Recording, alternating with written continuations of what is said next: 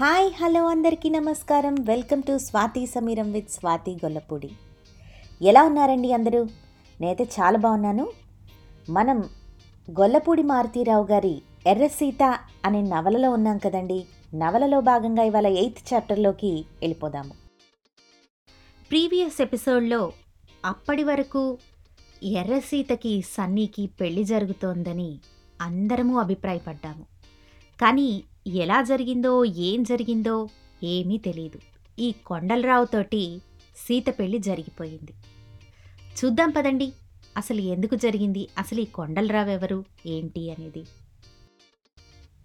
Kondalarao Madras Buckingham and Carnatic mills spindle section foremen mills lockout కారణంగా మద్రాస్లో ఏం చేయాలో తెలియక మచ్కండ్ ప్రాజెక్ట్ టౌన్షిప్కి వచ్చాడు. ప్రాజెక్ట్లో పనిచేస్తున్న మునిస్వామికి దూరపు చుట్టం. మునిస్వామి బంధువులు కుప్పం నుంచి రెండు మూడు తరాల కిందటే ఈ ప్రాంతాలకి వచ్చేశారు. కొండలరావుని రమ్మని మునిస్వామి మద్రాసు వెళ్ళినప్పుడల్లా ఆహ్వానిస్తూ వచ్చాడు. మునిస్వామికి క్షయకారణంగా ఒక ఊపిరితిత్తు తీసేశారు. అలా తీసేయడానికి కొండలరావు సహకరించాడు. ఒక్క ఊపిరితిత్తుతో బతికే అవకాశం కల్పించిన కొండలరావు మీద బంధుత్వం కంటే కృతజ్ఞత కారణంగా పదే పదే రమ్మని ఆహ్వానించాడు మునుస్వామి. అదిప్పుడు కుదిరింది. వచ్చాడే కానీ ఈ ప్రాజెక్ట్ ఏరియా అంతా మరో దేశంలాగా అనిపించింది. మునుస్వామికి పెళ్ళాం లేదు. పొద్దుటే వంట చేసి పెట్టి ఒనకడిల్లి వెళ్ళిపోయేవాడు. మళ్ళీ సాయంత్రానికి రాక. వచ్చిన ఒకటి రెండు రోజుల్లో ఆ ప్రాంతాలన్నీ తిప్పాడు మునుస్వామి. పెద్ద చూడాల్సిన విషయాలేవీ లేవు. గుప్తేశ్వరాలయానికి ఇద్దరూ ఓ రోజంతా నడిచారు. నడిచిన కారణంగా రెండు రోజులు కాయిలా పడ్డాడు మునుస్వామి. కొండలరావు వంటి పెట్టేవాడు. ఆ తర్వాత ఏం చేయాలో తెలియలేదు. వచ్చాడు కనుక ఇంకా మిల్స్ లాకౌట్లోనే ఉంది కనుక అక్కడే ఉండిపోయాడు కొండలరావు. అంత చిన్న స్థలంలో పని పాట లేని వాళ్ళు తేలిగ్గా దొరికిపోతారు.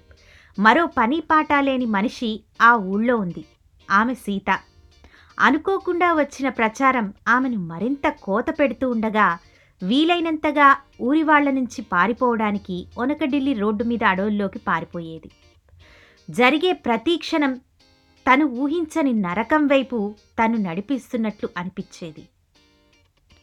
మొదటి యాపిల్ పండు తిన్న యాడమ్కి ఆకలే ఉంది. ఆలోచన లేదు. అది అదృష్టం. జరగబోయే అవినీతి వైపు నిర్దుష్టంగా నడిచాడు. నిప్పులో చేయి పెట్టే పసివాడి ధైర్యంలో గొప్ప నిర్దుష్టం ఉంది. విజయనగరం వెళ్ళని సీతకి ఈ పెళ్ళి ఇప్పుడు నాయుడు నిర్ణయం తనకొక ఛాలెంజ్ లాగా అనిపించింది. పిచ్చిదానిలాగా దారి తోచక అడవుల్లో తిరిగేది. ఇదిగో ఈ సమయంలోనే కొండలరావు ఆమెకు కనిపించాడు. కొండలరావు ఎట్టి పరిస్థితుల్లోనూ ఎవరినీ ఆకర్షించగల మనిషి కాదు. అసలు అటువంటి ప్రయత్నము అతను చేయడు. నిజానికి చేయాలని తెలియదు ఈ ప్రపంచంలో తనకు సంబంధించని భూమి మీద నడుస్తున్నందుకు క్షమాపణ చెప్పుకుంటున్నట్టు కనిపిస్తాడు. దానికి కారణం అతను పుట్టకముందే అమ్మా నాన్న చనిపోయారు. ఎక్కువ బంధుత్వం లేని కేవలం ధర్మచింతనతో సాత్విక వాతావరణంలో పెరిగాడు. తనకి తనది అని దేన్ని గట్టిగా అడగాలని దానికోసం పోరాటం సాగించవచ్చని తెలియనివాడు. అతనికొక్కటే తెలుసు పరోపకారం చేయడంలో పుణ్యం వస్తుందని. ఎందుకంటే అలాంటి పరోపకారమే తననింతవరకు బతికించింది కనుక. చదువు కూడా ఎక్కువ సాగకపోవటానికి కారణం తనని పోషించే వాళ్ళని వీలైనంత త్వరగా విముక్తులు చేయాలన్న తాపత్రయం. ఎక్కువ చదువుకోనందుకు ఏనాడూ బాధపడలేదు. తను సంపాదించిన మొదటి పచ్చ కాగితాన్ని చూసి చాలా గర్వపడ్డాడు. అది అతని స్వేచ్ఛకి గుర్తు. ఆ క్షణం నుంచి తన భోజనాన్ని తను సంపాదించుకున్నందుకు సంతోషించాడు. కొండలరావు జీవితంలో ఏదో విజయం సాధించాలనే గొప్ప లక్ష్యానికి మొదటి గుర్తు ఆఖరి గుర్తు ఆ పచ్చనోటే. పిల్లవాయువులు మల్లెపువ్వులు వసంతరాత్రులు అమ్మాయి చిరునవ్వు యవ్వనపు ఉద్రేకాలు. ఇలాంటివి కొండలరావుకు అసలు తెలియవు. అతని జీవితం పసితనం నుంచి సరాసరి మధ్య వయసుకి బలమైన అంగవేసింది అందుకు అతను విచారించలేదు. స్వయంగా అతనికి విచారించే వ్యవధి లేదు. అలాగని కొండలరావు తెలివి తక్కువవాడు కాదు. వయస్సుకు మించిన తెలివితేటల్ని వీలైనంతగా చుట్టుపక్కలున్న ప్రపంచానికి బాకీ పడకుండా బతకడానికి ఆయుద్ధం చేసుకున్నాడు. బిఎండ్సి మిల్స్లో చాలా నిచ్చల్ని అవలీలగా ఎక్కాడు. చాలా ఇంక్రిమెంట్స్ ప్రమోషన్స్ పుచ్చుకున్నాడు. చాలా తక్కువ వ్యవధిలో ఫోరం అయ్యాడు. కొండలరావు జీవితంలో ఒక విచిత్రమైన రొమాన్స్ ఉంది. ఒకానొక ఫస్ట్ తారీఖు నాడు జీతాలు పుచ్చుకునే రద్దీలో అకౌంట్స్ డిపార్ట్మెంట్లో పనిచేసే ఇళవరిసి అనే ఆవిడ చేతికి చెయ్యి తగిలింది. నిజానికి ప్రయత్నించినా కొండలరావు చేయలేని పని. అది ఆ రోజు వర్కర్లందరి మధ్య గావు కేకలు పెట్టి గొడవ చేసింది ఇళవరిసి. ఇళవరిసి ఏమీ అందంగా ఉండదు కానీ కొండలరావు అనుకోకుండా చేసిన పనే అది. అందువల్ల ఆ రోజు కొందరు అతన్ని చూసి ఈర్షపడ్డారు కొందరు ఆనందించారు. అసమర్థులు చాలామంది అలిగారు. ముసలివాళ్ళు కోపం తెచ్చుకున్నారు. ఏమైనా ఆ ఫస్ట్ తారీఖు జీతం పుచ్చుకున్న రోజుగాక ఇలవరిసి కొండలరావు రెచ్చగొట్టిన రోజుగా అందరి మనసులో నిలిచిపోయింది. ఇలవరిసికి తను అందంగా ఉండనని తెలుసు. ఉంటుంది అని అంతా అనుకుంటారు అని కూడా తెలుసు. ఆమెకు ఓ భర్త ఓ మాజీ ప్రియుడు ఓ బాయ్ ఫ్రెండు ఉన్నారు. కాగా ఆ రోజు ఫస్ట్ తారీఖు సంఘటన మిల్స్ అందరిలో ఏదో చైతన్యాన్ని తీసుకురాగా కొండలరావులో ఎటువంటి మార్పు తీసుకురాకపోవడాన్ని ఆమె గమనించింది. అంతకు మించి ఆమె మనస్సు చివుక్కుమంది.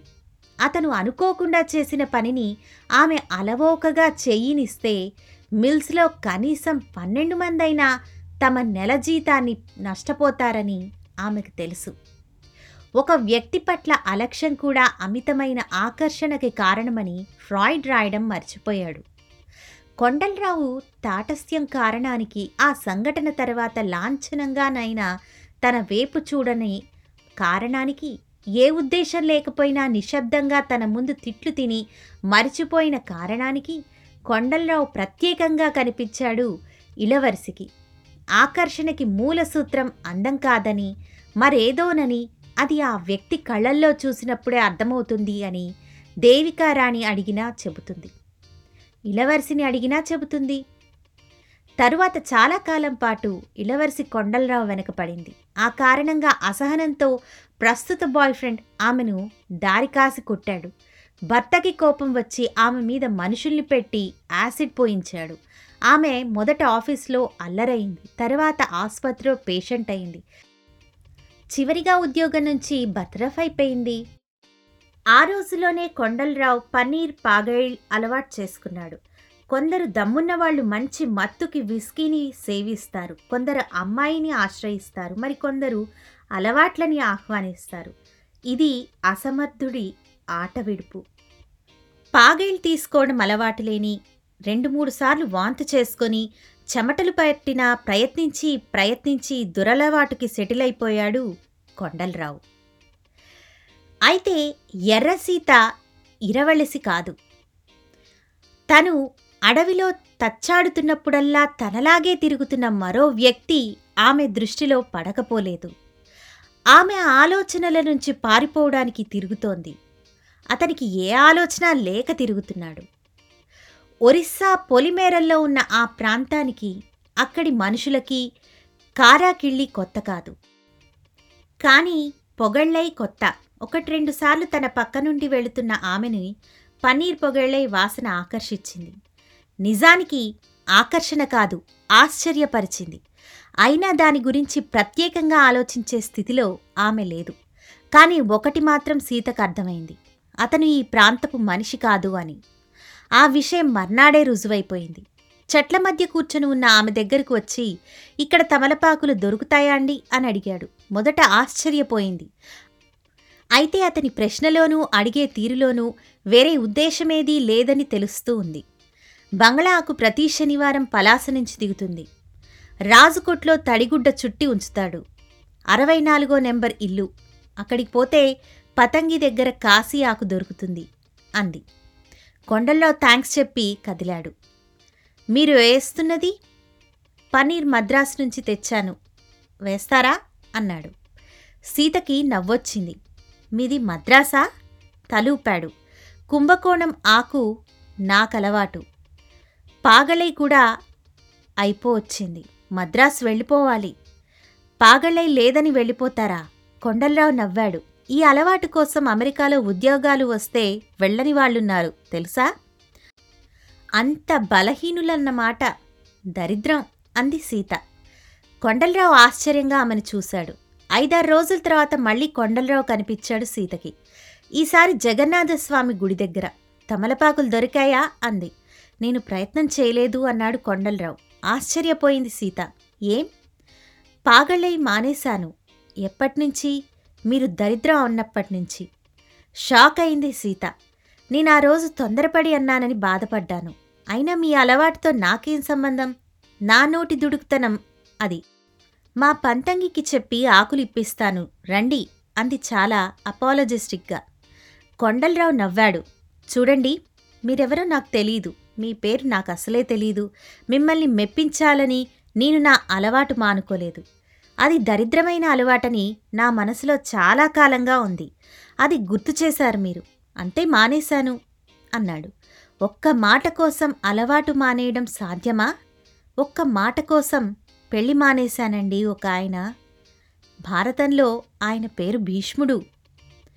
సీత అతన్ని ఆశ్చర్యంగా చూసింది. మీరు బాగా చదువుకున్నారా? రైల్వే టైం టేబుల్ తప్ప ఏది చదవలేదు. పేపర్ అలవాటు కూడా లేదు. మా పెద్దనాన్న నా చేత తరవాణి అన్నం తినిపించటానికి చిన్నతనంలో ఈ కథ చెప్పాడు. రోజూ తింటానని మాట తీసుకున్నాడు. మా అమ్మ చనిపోయేదాకా తరవాణి అన్నం దొరికేదాకా తిన్నాను. మాట మీద నిలబడి. సీత గింగుర్లు తిరిగిపోయి గుడి అరుగు మీద నుంచి దొర్లి దొర్లి నవ్వింది.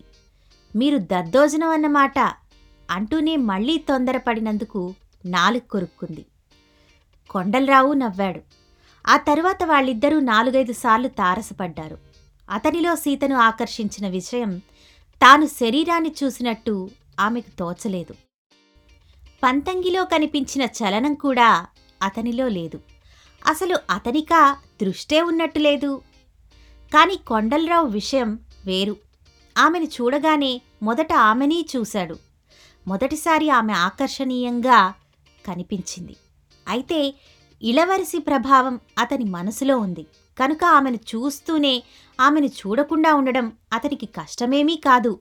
ఆ పనే చేస్తూ వచ్చాడు. ఆకర్షించిన అమ్మాయి ఆకర్షించిన విషయం దాచిన కారణంగా ఆమెని ఆకర్షించాడు కొండలరావు. ఇది విచిత్రమైన మెలిక. కాగా సీతకి ఇప్పుడు రెండు కావాలి. ఒకటి సన్నీ మీద వీరాస్వామి మీద పగ తీర్చుకునే ఆయుధం. రెండు ఈ వాతావరణం నుండి విడుదల. కొండలరావు ఆ ఆయుధంలాగా కనిపించాడు. మద్రాసు ఆ ఆట విడుపులాగా కనిపించింది. మీ మద్రాసు గురించి చెప్పండి అని గుచ్చి గుచ్చి అడిగేది.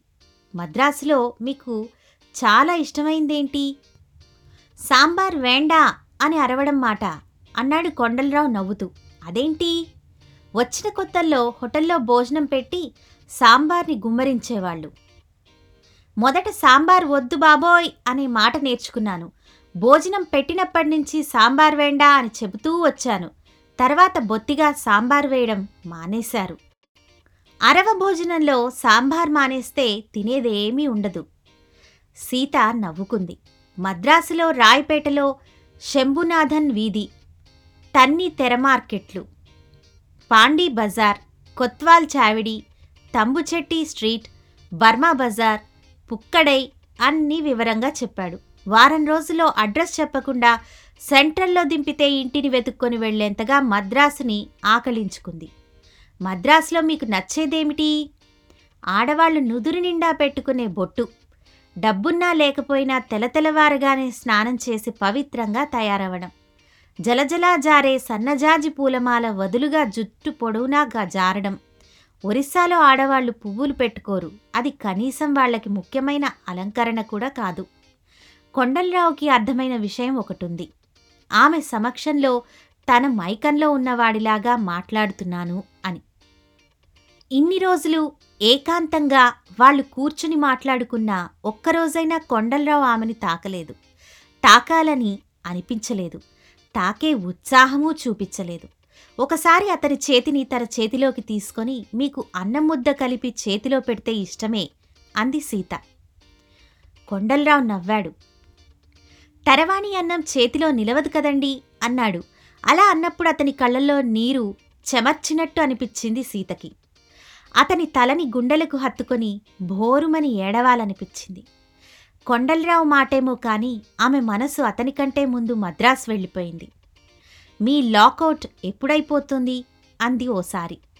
కాకపోయినా పొగలై కోసం మద్రాసు వెళ్ళిపోవాలనుకున్నాను కానీ ఇప్పుడు వెళ్ళాలని లేదు.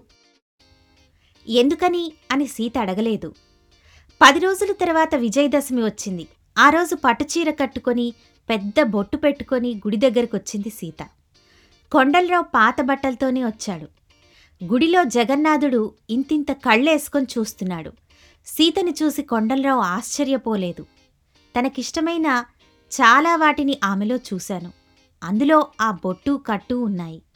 నన్ను పెళ్ళి చేసుకుంటావా? అని సీత సుభద్రమ్మ అందమైన కళ్ళని చూస్తూ అడిగింది. అతని సమాధానానికి ఎదురు చూడకుండానే అతని గుండె మీద తల ఆనించింది. ఆ వెంటనే రెండూ జరిగాయి. ఆ గుడిలోనే చిన్నమ్మ సైరంధ్రి సాక్షిగా పెళ్ళి. జాలయ బతికుండగానే చేసిన ఆఖరి పని. సీతని కొండలరావుని చూసి బాధపడడం. సన్నీబాబుని తలదన్ని చేసుకున్న ఈ కొండలరావు దిష్టిబొమ్మలాగా కనిపించాడు. ఏమైనా అది చెప్పే అవకాశం అతనికి రాలేదు. రెండో రోజే జాలయ్య కన్ను మూశాడు. ఇదండి ఇవాల్టి ఎర్రసీత స్టోరీ. హోప్ మీ అందరికీ నచ్చిందే అనుకుంటున్నాను. చూసారా? సీత ఎలా ఆకర్షితురాలైందో కొండలరావుకి. అసలు కొండలరావులో ఏమి నచ్చి సీత పెళ్ళి చేసుకుంది? నిజాయితీ కదా? నిజాయితీ అనే నిన్ను నువ్వులాగా ఆకర్షించే నిజాయితీ. అంతేకాకుండా సన్నీ మరియు వీరాస్వామి మీద పగ కూడా మరొక కారణం. ఎలా అయినా సరే ఆ ఉచ్చు నుండి అంటే ఆ పెళ్ళి అనే ఉచ్చు నుండి బయటపడాలి అని. దానికి ప్రత్యామ్నాయంగా అదే టైంలో మన కొండలరావు కూడా సీతకి తటస్థటించడంతో చక్కగా వీరిద్దరి అభిప్రాయాలు కలిసి పెళ్ళి చేసేసుకున్నారు.